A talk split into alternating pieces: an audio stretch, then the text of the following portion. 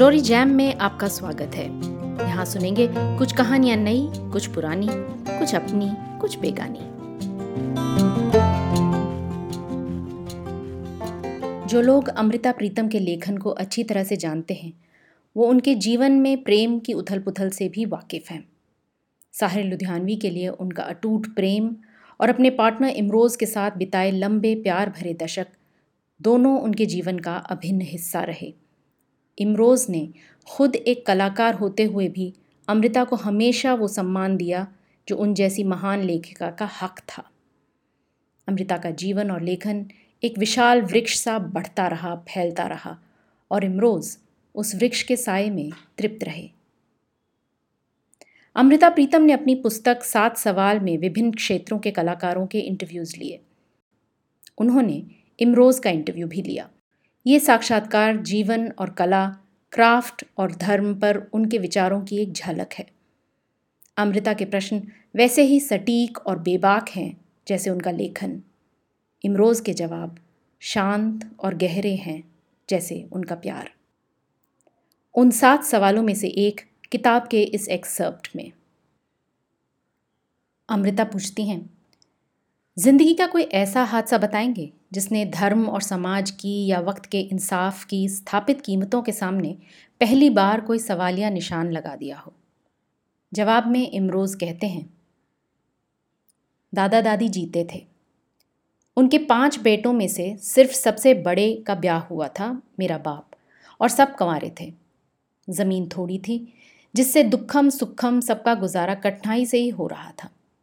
ब्याहे हुए लड़के का भार औरों को रड़कने लगा तो दादी ने माल डंगर वाले अहाते में एक कोठरी डलवा दी। बड़े बेटे को उसके टब्बर के साथ अलग कर दिया। घर में और अहाते में सिर्फ़ चार कदम की दूरी थी। वैसे दोनों आमने सामने थे।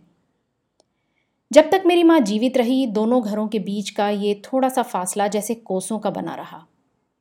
पर माँ मर गई और मेरी छोटी बहन जब कोई नौ बरस की थी चूल्हे पर कच्ची पक्की रोटियाँ थापने लगी तो दादी को बे माँ के इन बालकों पर ममता आ गई। फिर वह कभी आते जाते बालक को बुलाकर रोटी का टुकड़ा देने लगी।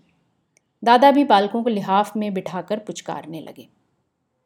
मेरे कुंवारे चाचाओं में से बड़ा चाचा सुंदर, नंबरदार हो गया था और छोटे चाचा खेत जोतते थे। हमारे गाँव में जो आदमी ढंग से खेतों का काम नहीं करता, लेकिन ऊपर के काम करता है, उसे सब नंबरदार कहने लगते हैं। सो मेरा ये नंबरदार चाचा बस सानगी बजाता था। और फिर मेरी लगी किसी ने ना देखी वाली बात हो गई। सानगी बजाने वाले चाचा को गाँव की करालों की बेटी बंसों से इश्क हो गया। मुझे याद है, बंसों के घर में कोई नया कमरा बनाया जा रहा था, जहाँ घर वाले दिन भर गारा बनाते और ईंटें ढोते थे। और मेरा चाचा भी सानगी को भुलाकर बंसों के घर पर गारा बनाने बैठ गया।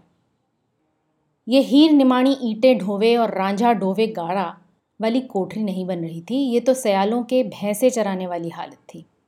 बंसों ने अपनी माँ की चोरी से सुंदर चाचा के लिए भी चूरी कूटी होगी या नहीं, मैं नहीं जानता। मुझे भी होने की खबर तब हुई जब सारे गाँव को हुई कि एक रात घर का दरवाज़ा बंद करने के लिए बंसो बाहरी दहलीज के पास आई तो दहलीज को लांग कर बाहर ही निकल गई। भीतर घर की ओर नहीं लौटी। और अगले सवेरे गाँव में न बंसो थी, न सुंदर चाचा। बंसों के घर के लोग जट नहीं थे, कराल थे, जिन्हें शहरों में लोग आलूवालिया कहते हैं। इसलिए घर को जो आग लगी थी, उसका धुआँ अंदर ही बंद करके मुँह सिए बंसों की तलाश में निकल गए। हमारा ये गाँव चक नंबर छत्तीस, लायलपुर से बारह कोस दूर था। बंसों के घर के लोग सीधे लायलपुर गए। वहाँ उन भटकते हुए लोगों को एक टैक्सी वाले ने खबर दी कि वो दो प्रेमियों को लायलपुर के दूसरे छोर पर एक गाँव के पास उतार आया है। सुराग मिल गया तो प्रेमी भी मिल गए। बंसों के घर वालों ने तब भी मुँह नहीं खोला, लेकिन लड़की को बाँध कर घर ले आए और उसे पीछे वाली कोठरी में डाल दिया। सुंदर से उन्होंने कुछ नहीं कहा, नहीं तो जाने गर्म ताव कईयों के सर उतर जाते। लेकिन टूटती को जग ने जान लिया था, इसलिए बंसों के घर वालों ने एक दिन बंसों को लायलपुर ले जाकर किसी दहेजू बुढ़े के पल्ले बाँध दिया। भट्टी पर कुछ दिन चर्चा पकती रही, लेकिन चिंगारियाँ दोनों पक्षों में से किसी के भी कपड़ों पर नहीं पड़ी। सिर्फ़ कुछ चिंगारियाँ थीं जो गाँव के लौंडे लारों ने चुन ली थीं, और वो कभी कभी उनके होठों पर जल उठती थी। ये भी कह सकता हूँ कि वो लौंडे लारे छोटे छोटे किस्सा गो थे, जिन्होंने बंसो और सुंदर को लेकर कुछ तुकें जोड़ ली थीं। लेकिन जब वो अकेले दुकेले होते थे, तभी मुँह खोलते थे।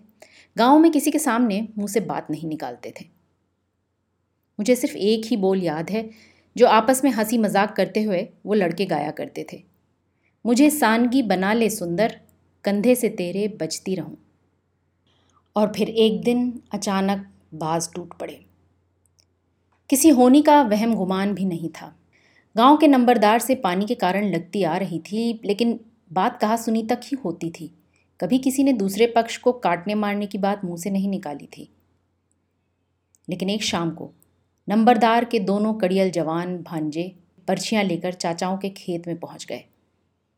एक ललकार मारी और चाचाओं पर टूट पड़े। और उस समय खेत में सिर्फ़ मेरा दादा था और एक चाचा। वो सानगी वाला सुंदर चाचा नहीं था। दादा ने अपनी लाठी से बर्छी का वार रोक लिया, लेकिन चाचा के सिर में बर्छी लग गई। उस समय चाचा ने एक बर्छी वाले को कमर से पकड़कर पटक दिया और उसी के हाथ की बर्छी छीन कर उसके पेट में घोंप दी।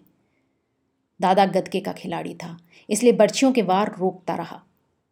दूसरे बर्छी वाले को भी दादा और चाचा ने गिराकर उसकी बर्छी उसी के पेट में घोंप दी।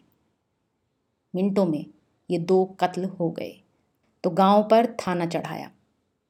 नंबरदार का खाता पीता घर था, इसलिए मेरे दादा, तीनों चाचा और मेरा बाप सब बाँध लिए गए। मुकदमा चला। मेरा बाप सुंदर चाचा और छोटा चाचा मौके पर नहीं थे, इसलिए तीनों बरी हो गए। लेकिन दादा को और एक चाचा को फांसी की सज़ा सुना दी गई। अपील की गई तो चाचा की फांसी की सज़ा काले पानी की हो गई और दादा की मुल्तान जेल में चौदह बरस की। गाँव में बुझी हुई आग फिर सुलगने लगी।